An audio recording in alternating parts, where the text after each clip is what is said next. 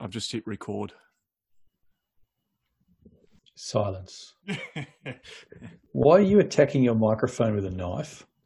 I don't think the microphone's enjoying that. oh, you cut your hair. Do you like what I've done with it? Well, your hair's so good, Sam. You should take a photo of that and put it on the front of a book. I was going to say, Marty, could you cut in at an appropriate time? and make some or, joke about Sam's education. Or at an inappropriate time, as the case may be. there you go, Marty. That's your start before the, the thunderclap.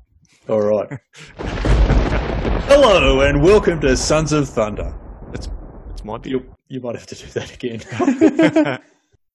okay, here we go. Hello and welcome to Sons of Thunder, the podcast where I get to discuss real faith topics with one guy one of my sisters once described as the most beautiful, arrogant man you'll ever meet, and another guy who is the most hardcore, I want to follow Jesus like St. Francis of Assisi missionary.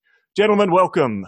Marty, that means you were the first one. How you doing, guys? Good, thanks. Doing good. Not sure whether I quite live up to that description, but anyway. We can differentiate who's who reasonably easily because you're not arrogant. I mean, even, even even the wanting to, like I, I, I do want to, but there are some times in the morning where I'm just like, ah, I just want to sleep in. I should have gone with my other one. I actually had a different uh, version here of an introduction, which was that I want my alarm to go off ten minutes later, whereas you guys are spider good things. But maybe it's you that wants the uh, alarm to go later. Uh, guys, we've been, so this is our third, part three, our third episode on the kerygma, on the gospel. And Father Dave, can I get you to give us a quick summation of the first two episodes? Well, yes. So we are talking about this fancy word called kerygma, which uh, is actually a Greek word meaning proclamation. How do you spell it, Marty? Not the way I did.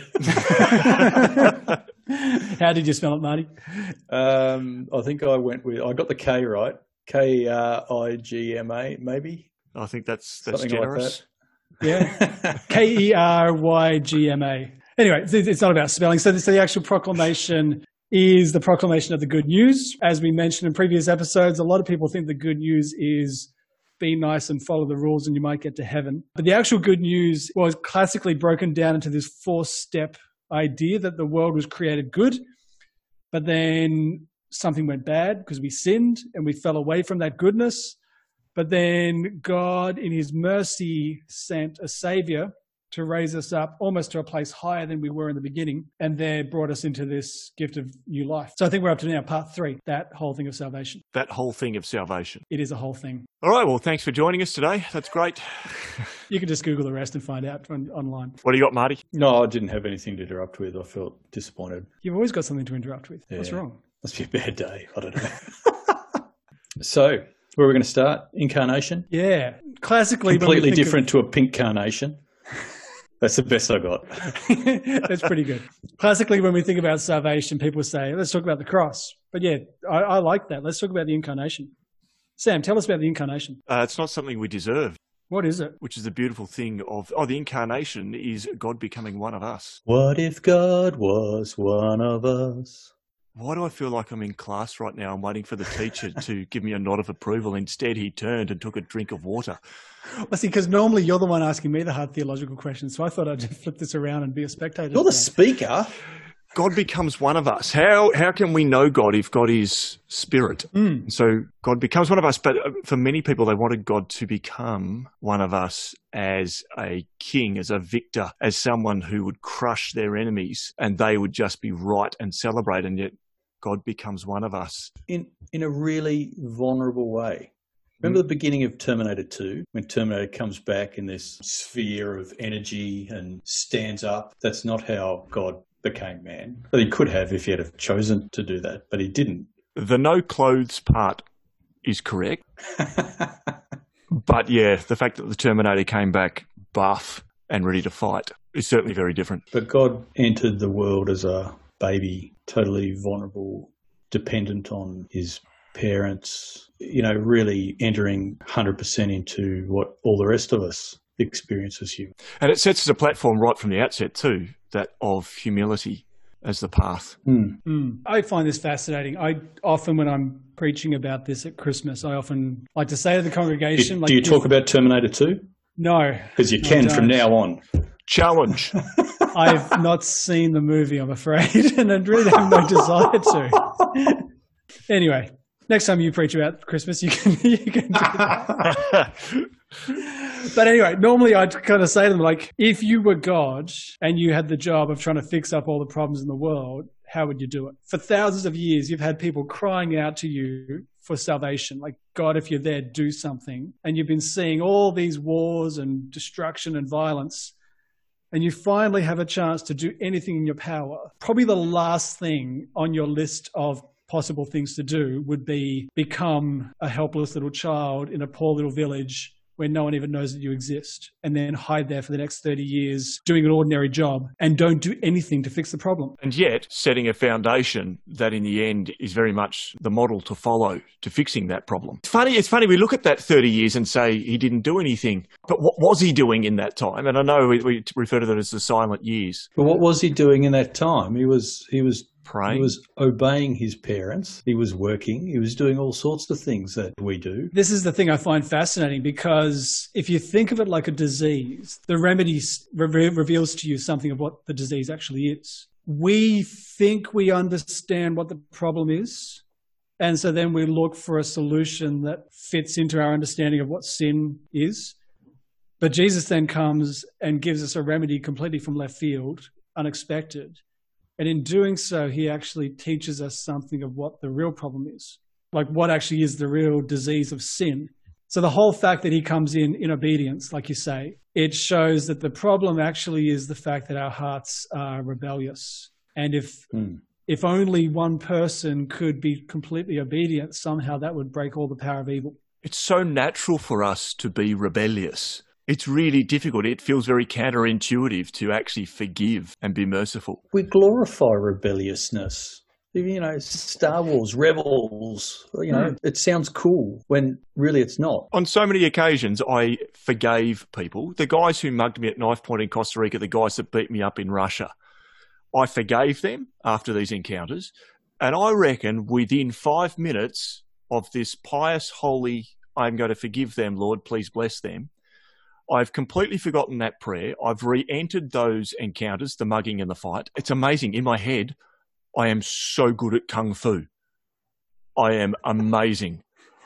My my moves are smooth, and my punches pack a, a fair bit of weight behind them. You're good at kung fu in my mind too, Sam. Thanks, mate. And I'd beat these guys up in my head, and then suddenly realise what it was I prayed five minutes ago, and kind of you know, oh, sorry, Lord, I'll forgive them, and then half an hour later, I'm back to that same thing. And it went on and on. The, the whole forgive them 77 times. Mm. It was actually forgive them 77 times for the one thing that they'd done, not for Mm. 77 different things.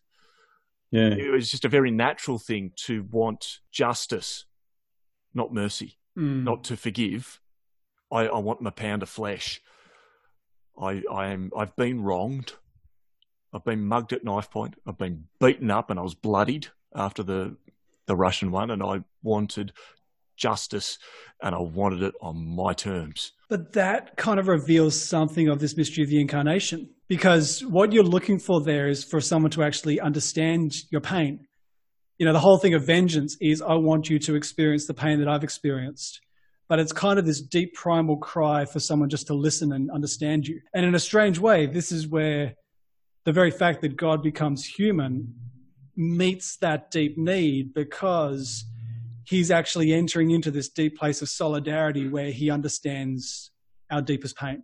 And and so when we talk about this idea of salvation, a lot of people think, okay, Jesus died on the cross, therefore I'm saved. It's like an equation where actually it's almost like being immersed into this experience of someone who knows you and understands your pain because he's taken his pain upon you. And in that process, you're actually able to let go of it. So Mm. like we always talk about this idea that I'm saved, but I'm yet to be saved. He's he's done something which has broken the power of evil, but then I've got to try and take that upon myself every day to realize I can now let go of my bitterness and anger.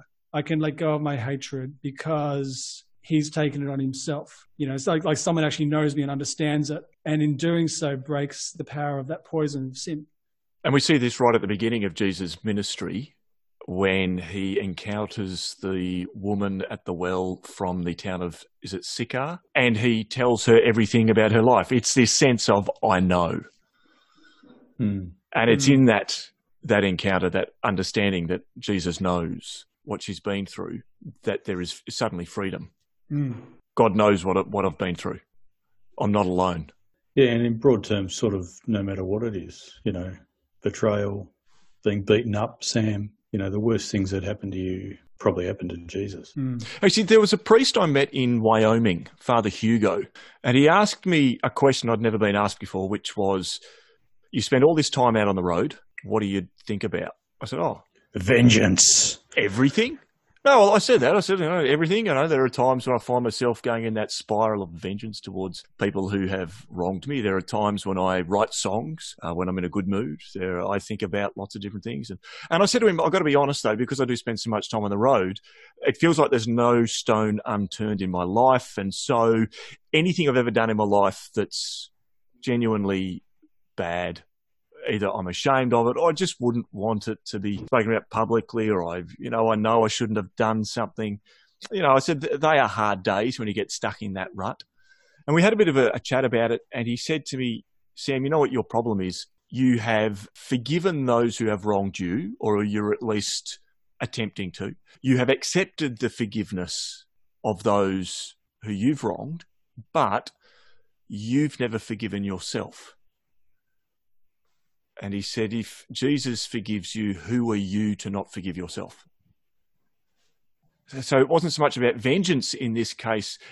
Uh, In this particular moment, it was a desperate need for a bit of restoration in even my own view of myself Mm. that I am I am broken and everyone else is broken too.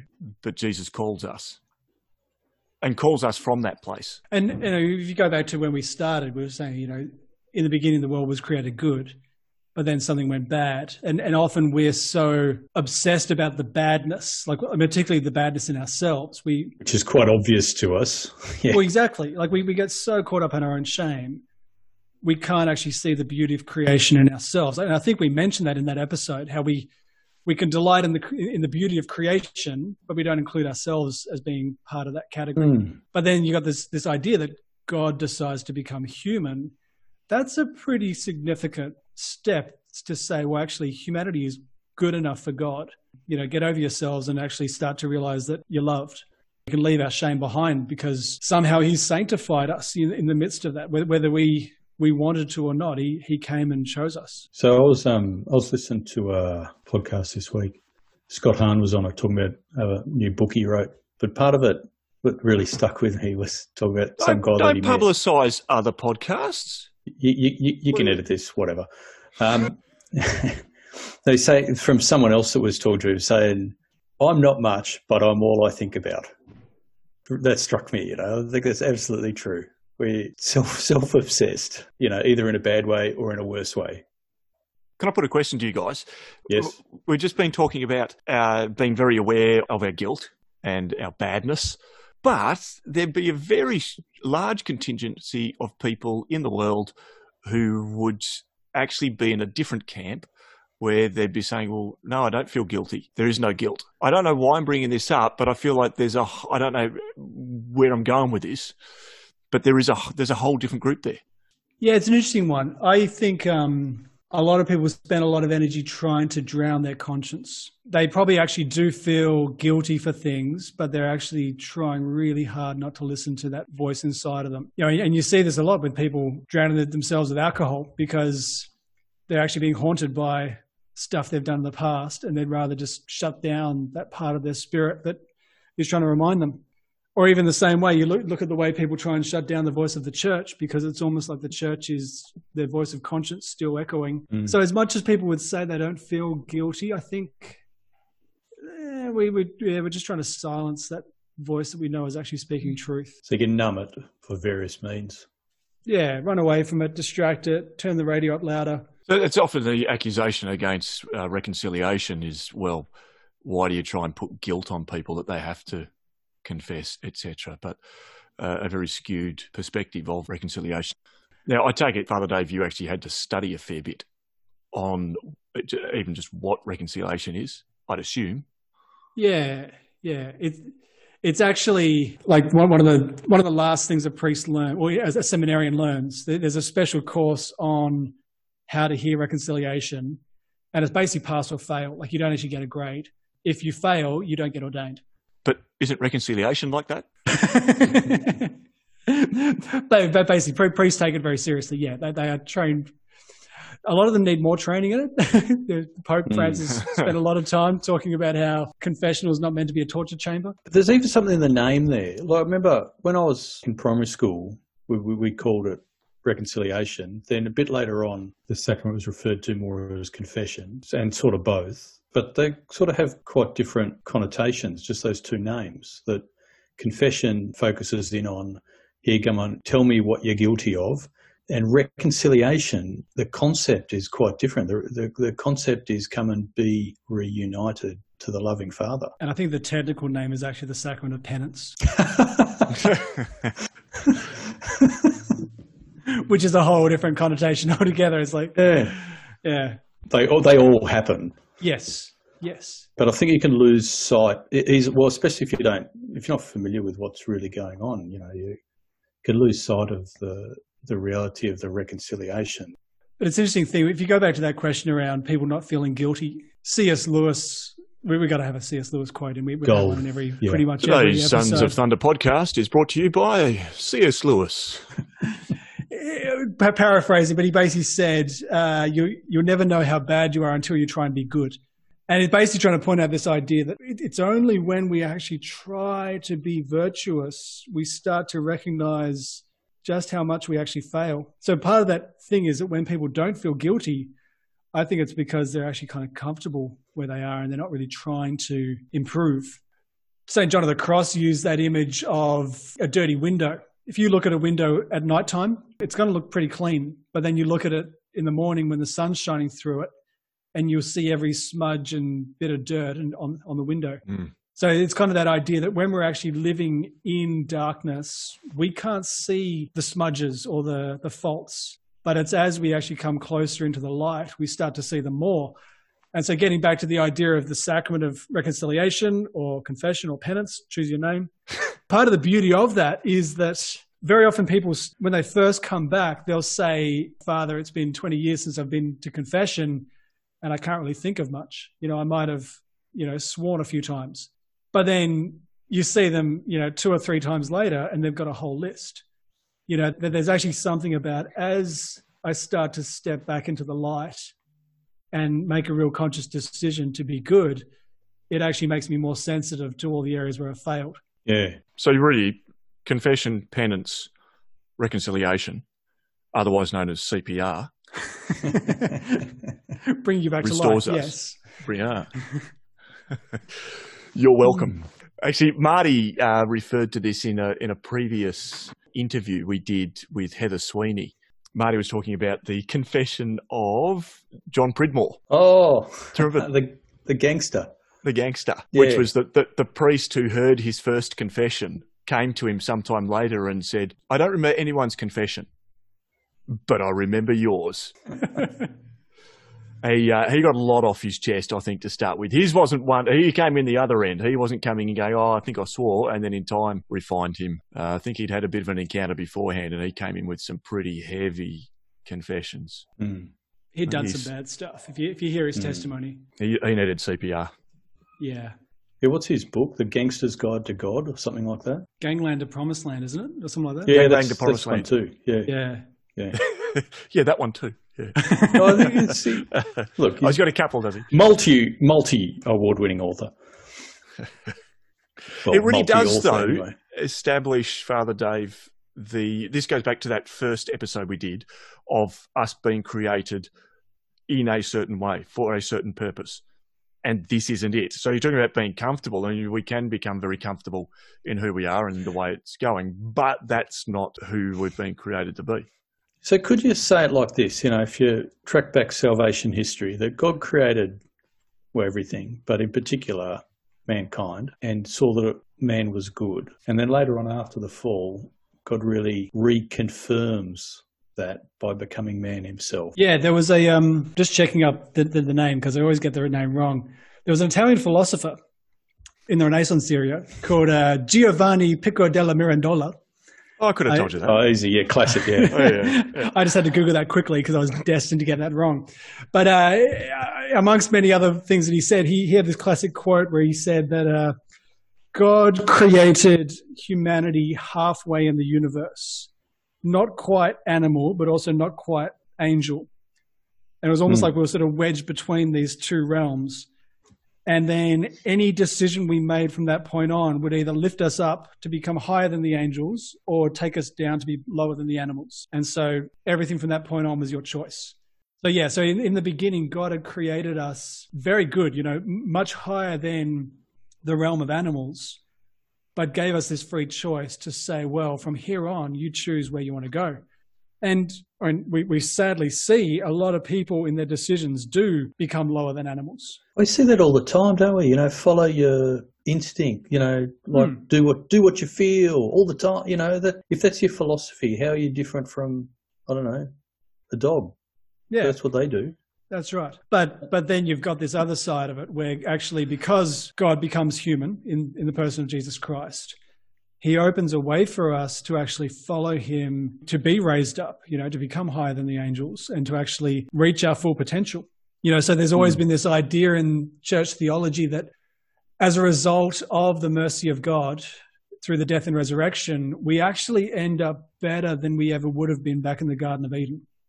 You know, so even though we started very good in the garden, there's something through this process of knowing grace and mercy that will actually be lifted up even higher. So that's oh happy fault from Augustine, isn't it? Uh, the Exsultet, the, the prayer that's prayed at the beginning of the Easter Vigil, where Yeah. it says, Oh, happy fault that has brought for us so great a Redeemer. So, yeah, in a strange way, the church almost rejoices over the great stuff up of the Garden of Eden because we realize that because of that, we now are able to know mercy. And mercy is the greatest revelation of love. So God's mercy isn't his backup plan. No, it was like It's the Lord's actually plan. it's actually the plan. uh, St. John Paul II, one of his quotes that I love is that adversity allows our love to become beautiful, but in the same way, it also allows God's love to be. Is there another adjective coming on the end there, or is Nope. that it? Nope. It just allows his love to be. Full stop. Well, that's what. Yeah, is that okay? it's your quote. oh no, no, no. His quote was simply that the quote was uh, adversity allows our love to become beautiful. That's it. Full stop. I was adding on to it. Right. I was adding on to it. Really, really delivered powerfully. That's profound. Yeah. Shall I? Shall I go back? No, no, no. Just let, let leave it hanging in the air. That- That's, that's good. it allows God's love to Uh. be. Yeah, definitely. I think uh, Totes. it's uh, did, I mean, the whole advers- adversity, adversity does allow us to encounter God's love. Mm, Is that a better way of putting it? yes. You got you understand what I mean? Yeah, good. Yeah. Yeah, I've There just got it. I've just got it now. Yeah, I understand. There was a quote by Tolkien. So, so we've been, we've been quoting C.S. Lewis all the time, but uh, Tolkien, the author Time of to amp it up. Hobbit, Lord of the Rings, he he had a series of letters to to his son, and I think in one of them he had this great quote where he said that sometimes God's punishments are His greatest blessings, Hmm. and he was trying to tap into something of that idea that it's almost like this idea of the parent who sees things from such a different perspective to the child. You know, so when Marty disciplines his children, they just think here's this evil ogre Yep. Whereas actually, he's got this vision of what they're meant to be as adults, and he's trying to help them get there to that point. And so, Tolkien, I think, was trying to have the same idea that even when hardship and trial and suffering hits us, our Father, our Heavenly Father, is in there somehow working grace and blessing and goodness. So it's it's going to turn out even better. As a father, that is so clear to see. When my kids are doing things that are damaging themselves, I would be totally remiss not to step in and do something to, to get them to see that so they can make better decisions. And the difference there is in a scenario like that, you can actually see what you think the big picture is. when you're talking about God and you, like you're totally subjective, and you know you can't see the big picture. So it's it's you know it's harder to see. I heard some great stories over the years when Father Dave was head of formation for the MGLs. The formator. Uh, seminarians or novices who required some form of discipline, but uh, Father Dave had a, a certain fatherly way of disciplining, which was to throw it all completely back on that person. Which, it, correct me if I'm wrong here, Father Dave, but it was usually along the lines of choose one or the other. Yeah, I, I'd, I'd, I'd normally just try and get them to make that decision themselves. You know, like do you actually want to be here or not? You're free. You can make the decision. I, I, I, think we often come to the idea of punishment very much like a child. You know, a child expects that the parent's going to, you know, hammer them, treat them really unjustly, and then somehow the child's got the justification to walk away angry, saying, "See, I told you my parents, you know, unjust." But there's something about actually treating the person like an adult and saying, "Well, it's your choice, you know? And I think that's something of what God does to us. Mm. That we would like to think of God as this really unjust judge who's going to damn us all to hell because we sneezed in church or something. Whereas I think the actual reality is where God says, you know, it's your choice. Do you want to love me or do you not want to love me? I'm not going to force you to. If you want to follow this path of life, I'll bless you. If you don't want to follow that path of, path of life, then the rest of it's up to you. And I, I think we don't like that bit.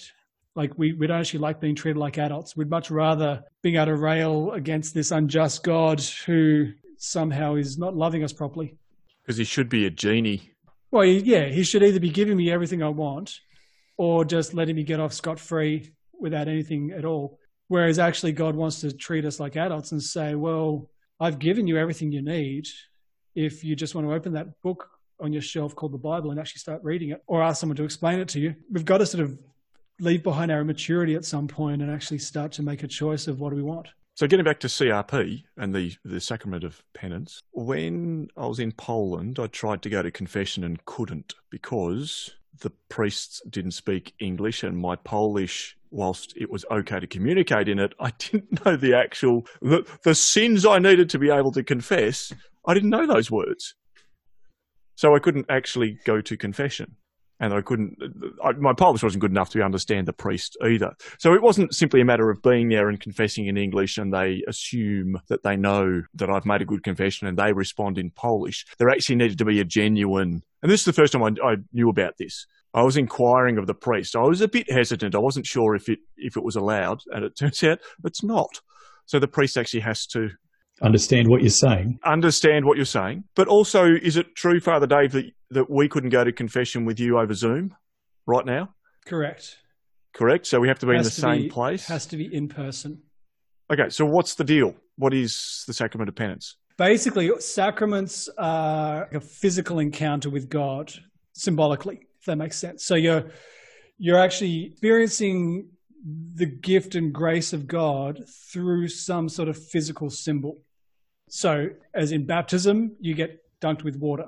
The actual water is not the manifestation of God, but it, in a sense, reveals to us physically what God is doing by washing us with His, you know, His, his love and His, his, and, his and, mercy. And that's important because we're animals as well as spirits. We're bodily beings. That's know? it. God, God wants to encounter us in a bodily way. And so that whole thing of confession is that it's important to actually have someone hear you, actually for you to speak it out and to actually hear someone say you're forgiven. The reason we don't like doing that is obviously because we're ashamed. Everyone says they would much rather just sit in their bedroom and ask God privately. And you can do that. But there is actually something very powerful psychologically of having to actually face the shame of speaking up what I've done. There's almost like a level of ownership that you have to take on where you say, I've actually done this. But then to actually hear someone say, you know, in the name of the church, I grant you pardon and peace, that is transforming, you know, that you've actually experienced that physically.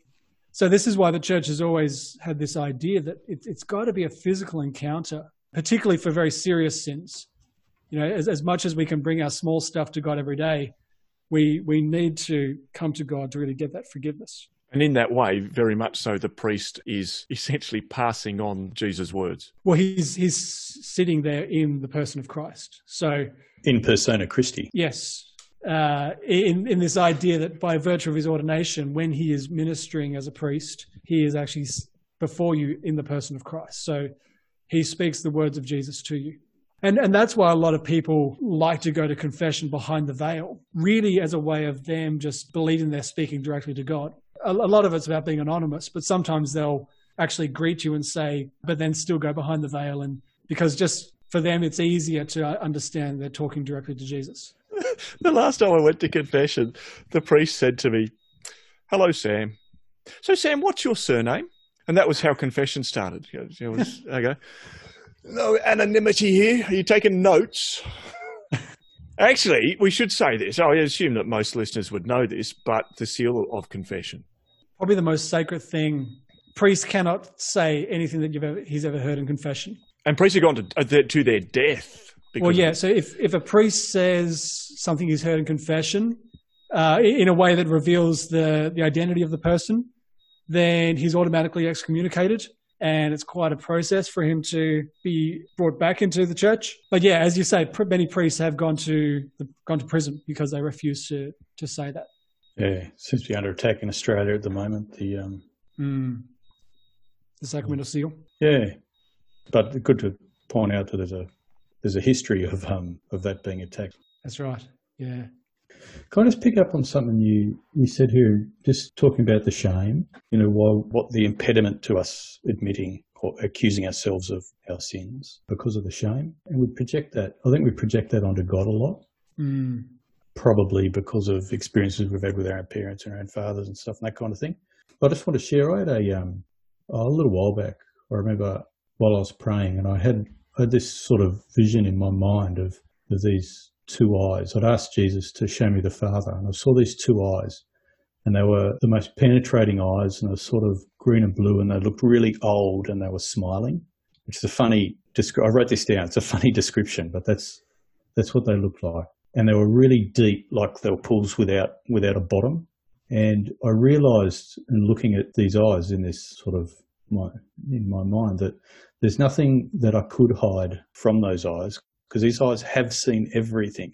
There's nothing I could hide, and there was nothing that I would want to hide from these eyes. And that was, you know, that was sort of an image of of the Father.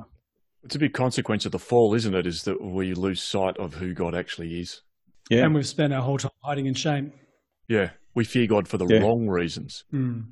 That that imagery of the the the fall into sin in Genesis, I think, is always amazing because once Adam and Eve sin, they suddenly realize they're naked and they try and clothe themselves with fig leaves, uh, which by anyone's standard is not particularly an effective means of clothing, particularly on a windy day.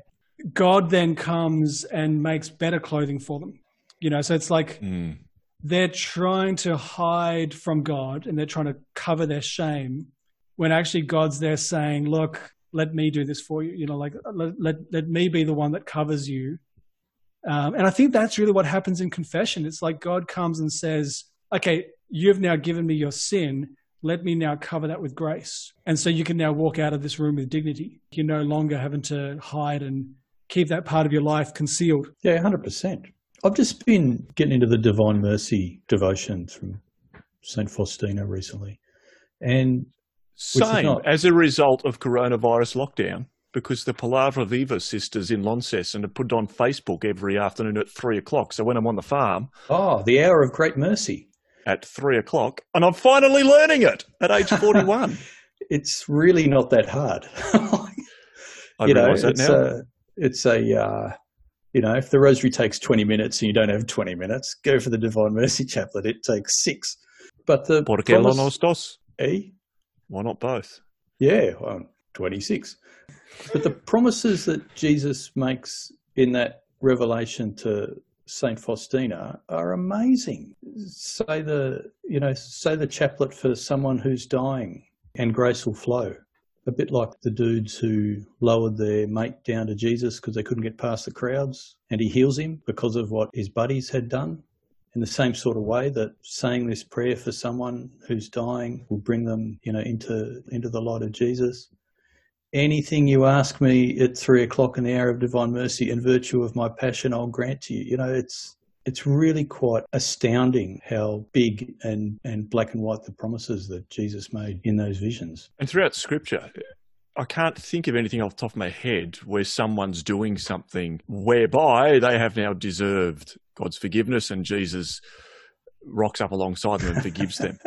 Almost every person is, they've done something like they simply reached out and touched his cloak, or obviously the woman at the well who she's just gone to get water on that day. Mm. You've got people up trees. You've got people who he just passes on the side of the road. You know, they're not actually doing anything to earn God's forgiveness. Mm. There, there is complete mercy. But they are opening themselves to receive it. Yeah. Mm. And it, that's the thing that fascinates me with this idea of grace. It's that so often the problem's on our side. Like, like we, we worry that God's not going to forgive us, but the actual problem is that we're not going to let ourselves be forgiven. Yeah. You know, I, sometimes when I try and teach about this, I often use the example of, you know, say Marty killed somebody and at the An example with a, with a quick witted comment. Exactly. Oh, with, yeah, a, with a crowbar in the attic.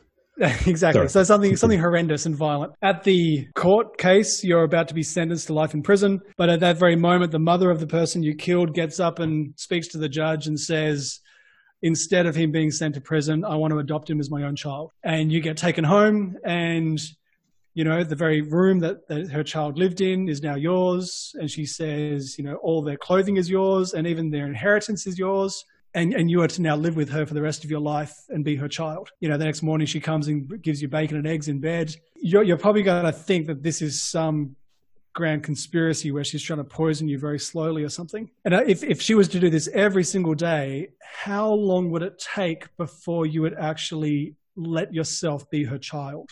Uh, my guess is that over that time, you would go through a whole range of emotion, hating her, blaming her, believing that she was insane, trying to escape but at what point would you actually let yourself receive that love mm. and surrender to that mercy? And I think that's the dynamic we have with God, which is where, okay, even if we know in our heads, yeah, God's forgiven me, we're still kind of living in this fearful rebellion because we're not really convinced that we're, accept, we're accepted yet.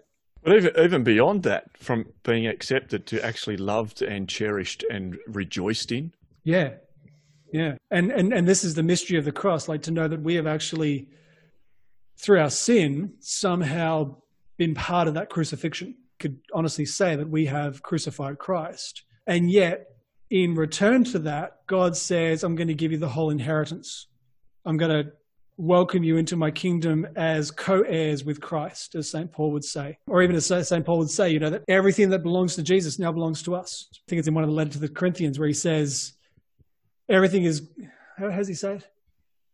Um, everything is God's, and uh, I have to check the scriptures. hey, he faltered. He faltered. We're eleven in. It happened.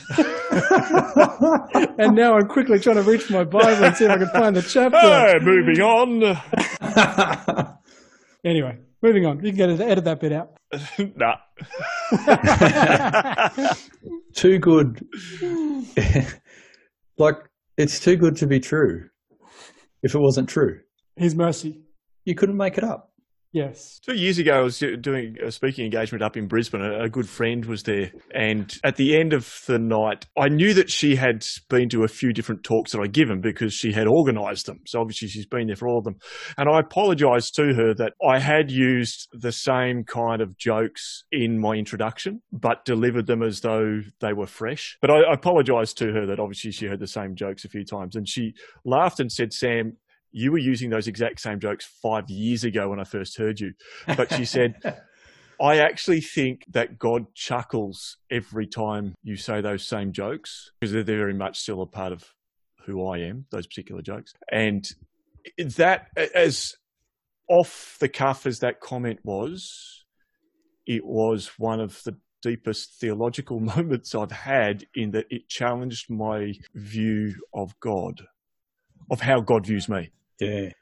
And all that from how did the chicken cross the road? No, why? Why did the chicken cross the road? He walked. Sorry, I can't even get that right. Just to clarify the scripture that I forgot, it's from 1 Corinthians 3, uh, verse 23, where he says, Everything is yours, and you are Christ, and Christ is God's. Um, yeah, so basically trying to say, you know, we've been given this enormous inheritance of everything that belongs to Jesus, and we don't deserve any of it. everything that belongs to Jesus, which is everything. Everything is yours, and you are Christ's, and Christ is God's. So when your mum says you can't have that extra slice of fruitcake, you can pull that scripture out and say, well, actually, it's mine.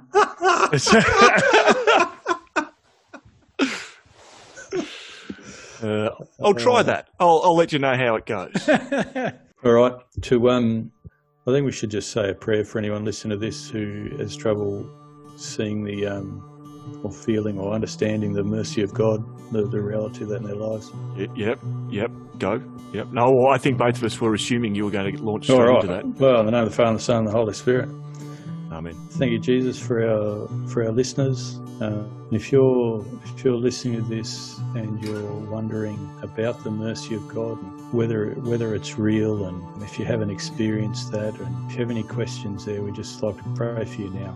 Say, Holy Spirit, just ask you to come on anyone who's coming to an understanding of your mercy. Just ask you to fill them and to show them your love and to show you them the ocean of your love um, that is bigger than any shame that we might have.